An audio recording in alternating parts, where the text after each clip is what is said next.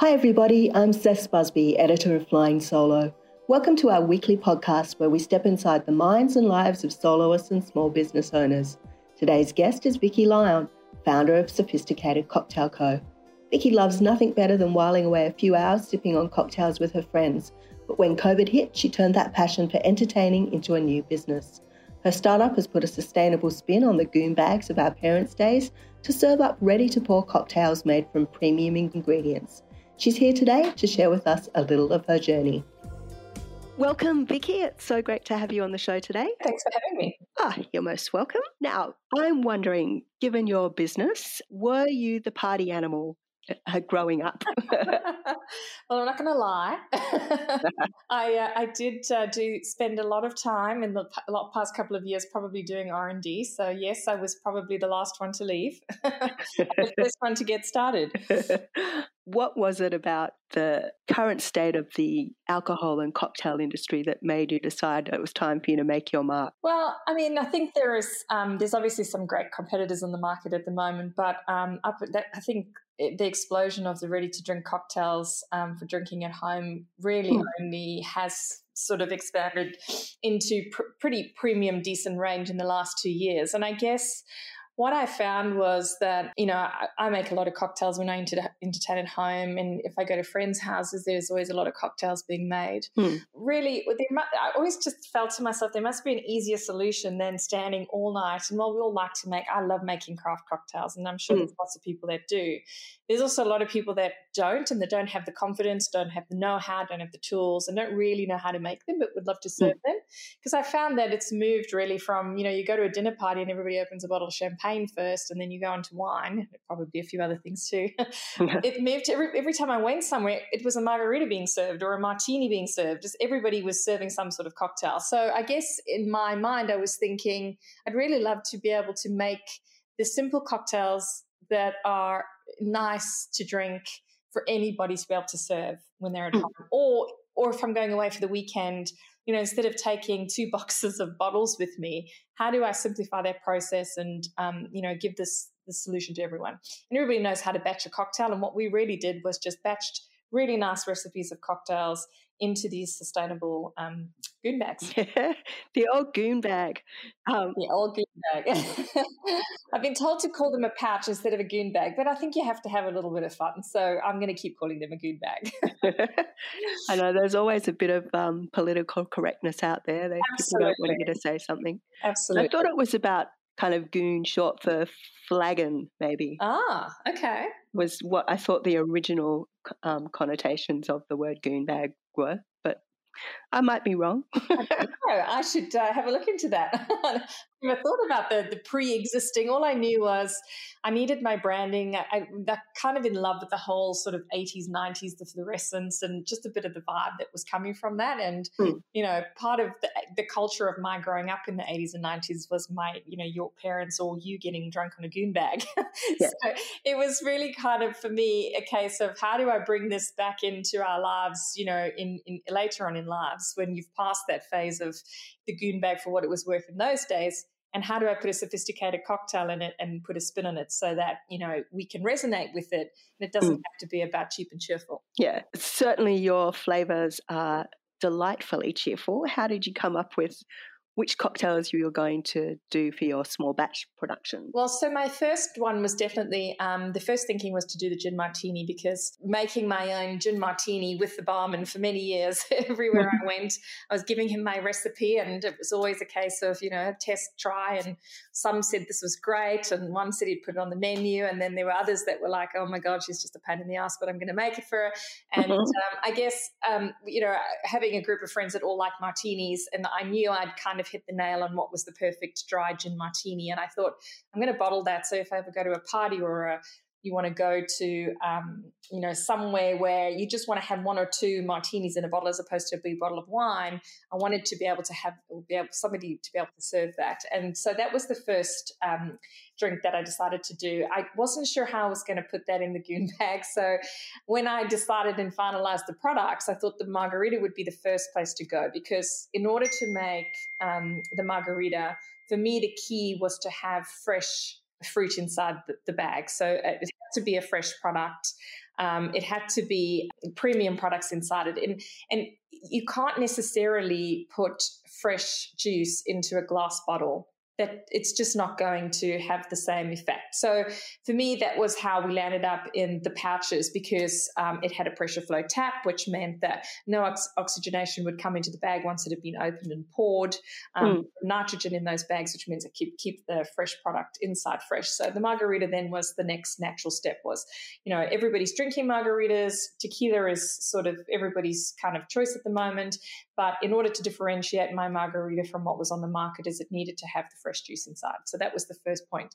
And then I guess I was um, did a bit of you know testing and um, lots. You did. um, and one of the things that I wasn't sure about was vodka because i have never been a vodka drinker, and hmm. um, when I did focus groups, that a lot of the younger skew really seemed to favor a vodka type drink. Mm. So in my research, I decided I would put together a cosmopolitan that wasn't going to be sickly sweet and that everybody could drink because it was vodka, but I wanted it to be low in sugar um, and a really nice tasting drink. And when I, com- you know, made my my first Cosmo, I was super impressed because I'd never drank it before, and I thought this is the perfect drink. So that was again that I guess was the next step was because you know if you weren't a tequila drinker, what else would you drink? And it would typically be a vodka drink. So those were the two hero products that I launched with, and then naturally an espresso martini came next, the pina colada because there seemed to be a lot of um, people that were requesting rum-based drinks, and then we had our old fashioned, which is become the most popular drink and is constantly sold out. So we have to, and he's very appropriately known named Vintage Vinny, so like a true vintage. He's not always available, um, and so we decided that was the kind of range that we would go with. It it really kind of suits various different palates, but they're still quite mainstream. And I needed them to be products that people, you know, would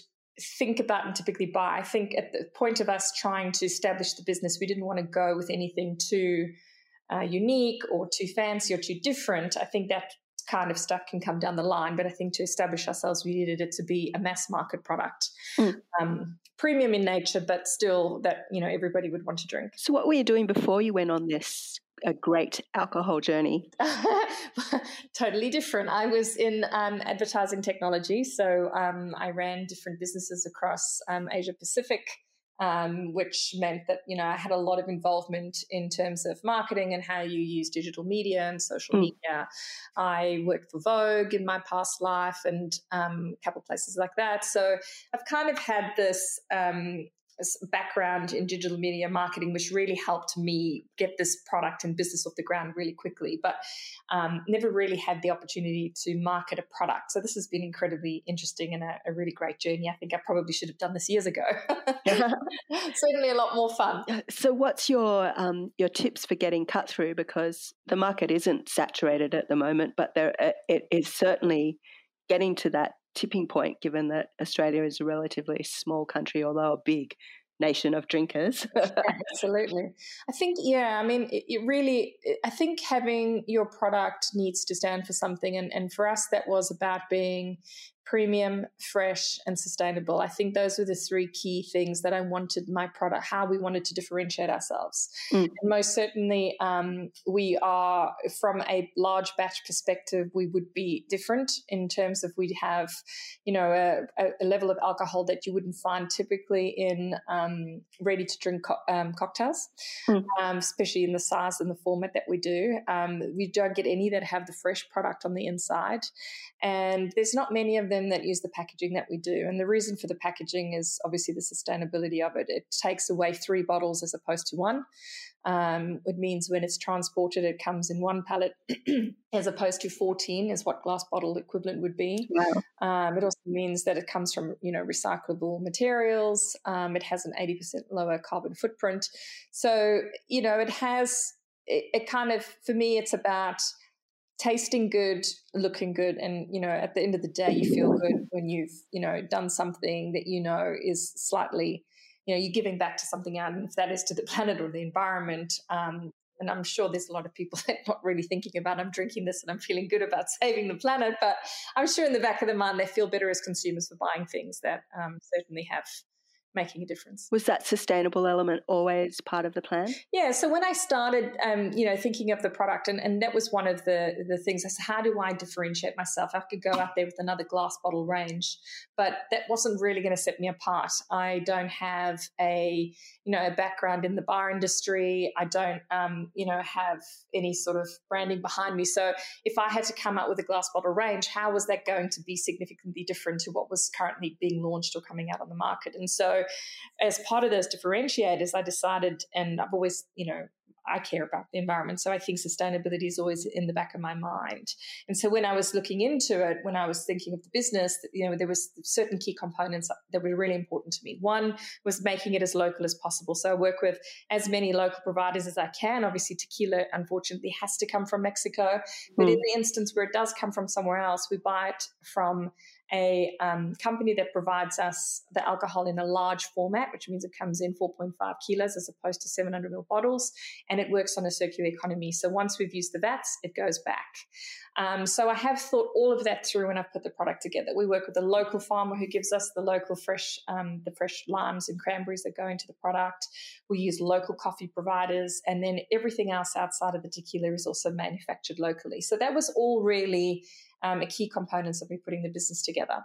And so the bags just naturally for me felt like the right thing to do because when I started to do my research into it, I found, you know, reading about how much it takes to produce these glass bottles as opposed to mm. using these, um, you know, um, these pouches, bags, goon bags, what do you want to call them, um, was was just ma- makes such a big difference. Yeah, I couldn't believe it when I saw some of the stats on your site. Like, yeah, well, I mean, the, the thing is that if you think about all the wineries have actually been trying to do that for a long time, but nobody, I think, because it's wine and because of the connotation of having wine in the goon bags, I think it has been a challenge for them to try and get the minds around the consumer about, you know, this is still very good wine in a goon bag. And so I face the same challenge in that you know, I've got to convince the consumer that the bag isn't about being cheap and cheerful. It is about being sustainable and it's about giving you the best product in the best format that I can. And so, just like all of those, you know, wineries and winemakers, I'll have the same challenge on my hand to try and con- convince the consumer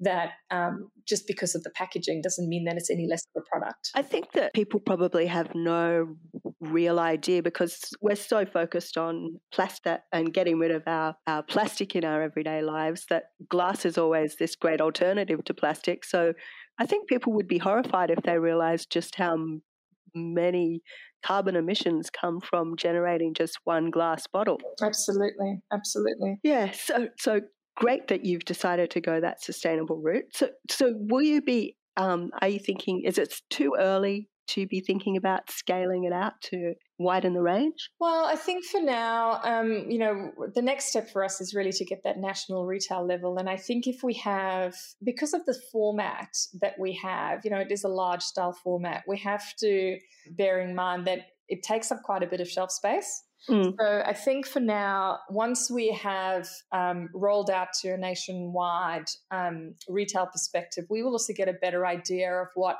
sells better in store. And then we can start to change the range as we feel it needs to. And absolutely, we will look to expand. We'll probably get quite experimental. We'll look at doing some sort of script subscription model mm. where we can have, you know, con- customers um, subscribing and we can send um, experimental batches out so that we can get good feedback from the market as to what it is they want. Mm. Because right now we have, and I mean, I, I, guess the beauty of starting off as an online business is we get a lot of the data about the buyers. And yeah. currently we have roughly 40%. Uh, repeat business, which is you know incredible. It, it just means that the consumers tasting the product really you know they, they're, they're sold on the concept. So it's it, the hardest part is to get them to buy it. It seems to be once they've bought it it's easy to get the repeat business. And so i think if we can use that model and, and, and flip it into a subscription model and uh, keep that repeat business coming back by offering things like experimental cocktails, new cocktails to those customers, um, we will start to be able to build out the range according to what we think uh, the market really needs. Yeah, that's That's right, isn't it? It's, you've always got to think of the customer experience and the customer feedback and then tailor from there, don't you? Absolutely. Yeah. And we've had some amazing feedback from the customers, which has been incredible. The the support has just been really amazing, which is, you know, I feel very grateful and thankful for. Hmm. and so you bootstrapped this yourself? Absolutely. All, um, all on my own, threw in uh, about $15,000, bought up all the alcohol and thought, let's do a little test batch. Um, the most expensive part was the bags because we, in order to get the sustainability um, and the oxygenation or the pressure flow taps, we had to buy the bags from the US. Mm. And so, uh, yep, I uh, took a leap of faith and put up my website. Had a little bit of a setback where the liquor license we were issued was an incorrect one. Someone decided to dob me in, and within a few days, we had to pull everything down. So um, we turned it into a wait list, which actually just worked in our favor really because we landed up getting a whole lot of signups on the website for people waiting on the wait list for the first launch of the product. so um, sucked into that person who dobbed you in. so serves them right. Karma.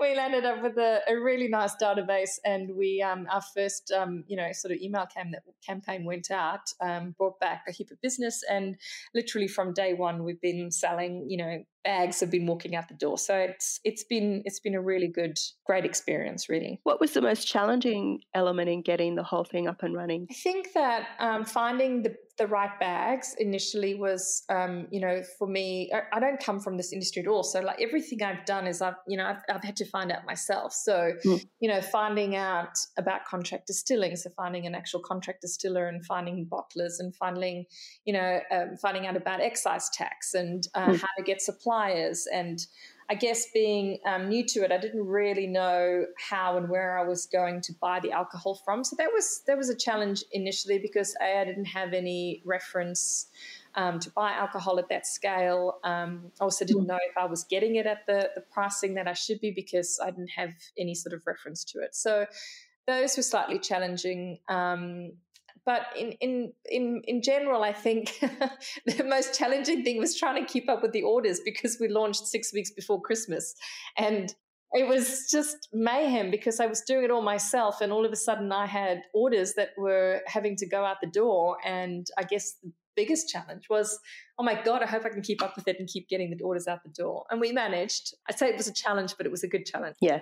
Those moments where you didn't actually have any knowledge, like, you know, am I getting a good price for that alcohol? Or were there any times when actually your naivety was helpful? Oh, yeah, totally. I mean, there's been, I have to say, there's been a lot of incredible help from the industry, from people I've only ever met over the phone. um, some of them have just, the, the, information sharing has been incredible. I really have to say it's been an industry of people that seem to just want to help each other, which has been great. Now, whether that was because of COVID and how everybody was hit so hard, or if I have just been working in the wrong industry my whole life, I was um, very, very pleasantly surprised at just how wonderful everybody was with um, sharing of information. So I was very fortunate that I, you know, the people I connected with were very happy to help share, and um, which quickly, you know, helped me, you know, get on up to speed on what I needed to ask for, you know, where I needed to go to, what kind of pricing I should be looking at. So, yeah, it's been um, it's a naivety, yes, but um, you know, I think people around me um, that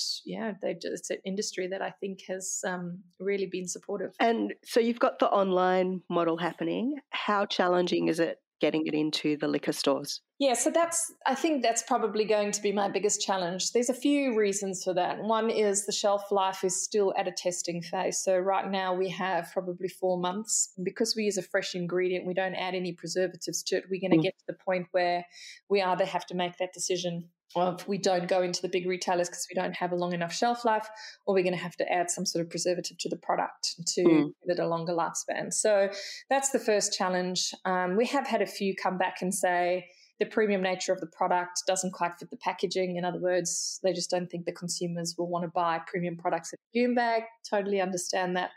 Um, and I guess that's my role to try and educate the market and, mm. change the thinking and perception. So there will be those challenges. I definitely think so. I think the size of the packaging and it has to be inside a fridge. Um, also, when you walk into a, a liquor store or a you know a grocer with a liquor section, it does you can see how that can propose a challenge.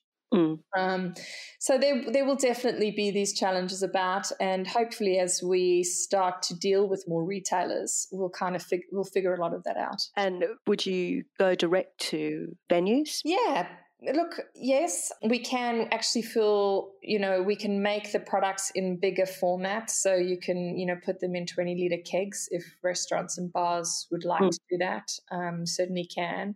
I think, though, in a lot of instances, I mean, there's a lot of cases where they would use that, you know, like the smaller kind of restaurants that land mm. up hmm. having to spin out, you know, margarita or espresso martini and they don't have the barman or the skill sets to do so. Yeah. This is certainly for them. I do think that there is probably enough products out there though to fit that market. Um, so I'm not so I'm not 100% sure if we will go down that route.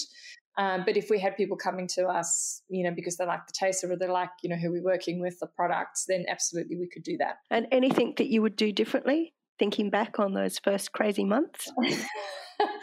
I wish I'd had a lot more time to plan out those first six weeks because it was slight mayhem.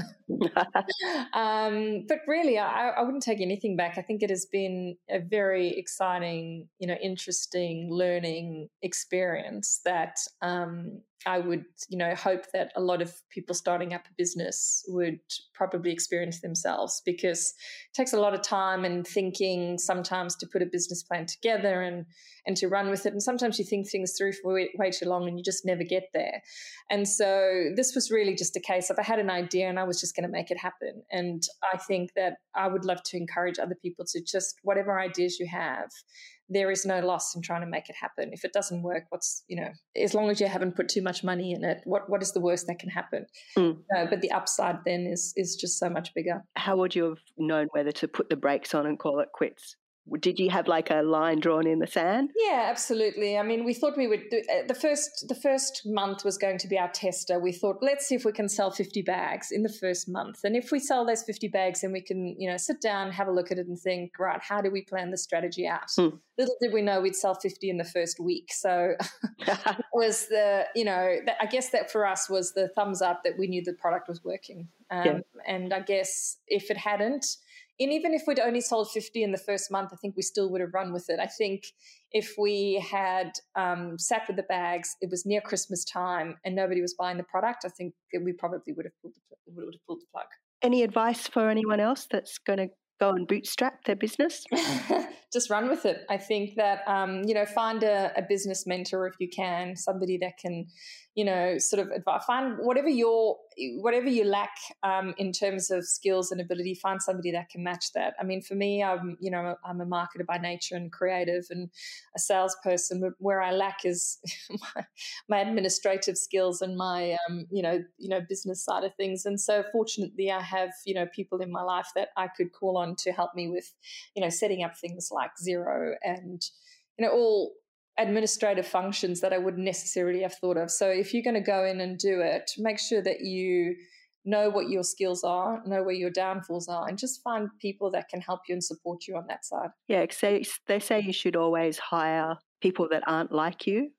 you don't want a whole lot of yes people. You want other people who can challenge you and have other skill sets. So good advice. Absolutely. You'd always want to have what you want. yeah. What about your well-being, given that you've had all this craziness as the business has scaled pretty rapidly? Yeah. How are you looking after yourself? Well, I, I'm, I'm very I'm religious with going. So I have a gym that I go to every day, and that's um, part and parcel of my day. I work everything around it so that I have time to um, exercise and make sure that that keeps me sane and healthy. Um, and I make sure that I have a good balance in my life. So I can work hard, but I play hard too. I drink a lot of cocktails in between making them. so um, yeah, I mean, I try to keep a balance. There's obviously times where it's very hard to have that balance when everything it just seems to be going, um, you know, crazy. But um, I think I manage. I think I managed to keep a, a healthy mindset. Um, it's at the moment everything feels great, so it's all going in the right direction, which means, you know, it, when you feel good in general, everything around you seems to fall into place. But yeah, I think making sure you have the right balance of exercise and family time and uh, social time is really important. The juggle. Absolutely. I've luckily been in big corporate careers my whole life. So I've learned how to do that over the years. You know, I've really learned how to manage um, family life and, and my own personal kind of um, social life with work life. It's just been something that I felt from very early on I had to do if I wanted to be a mother and a working uh, and with a with a good career. So it was just something that I instilled in myself. You know, many years back. Yeah, it's what's good you've been able to find that harmony. Absolutely. Best of luck with the cocktails. Thank you so much. I can vouch that they taste totally delicious. Amazing. Were their bags empty by the time you left? no, I left early because I, I, had kids to pick up. Ah, okay. so awesome. Thank you very much. So it's been lovely chatting with you. Thank you too.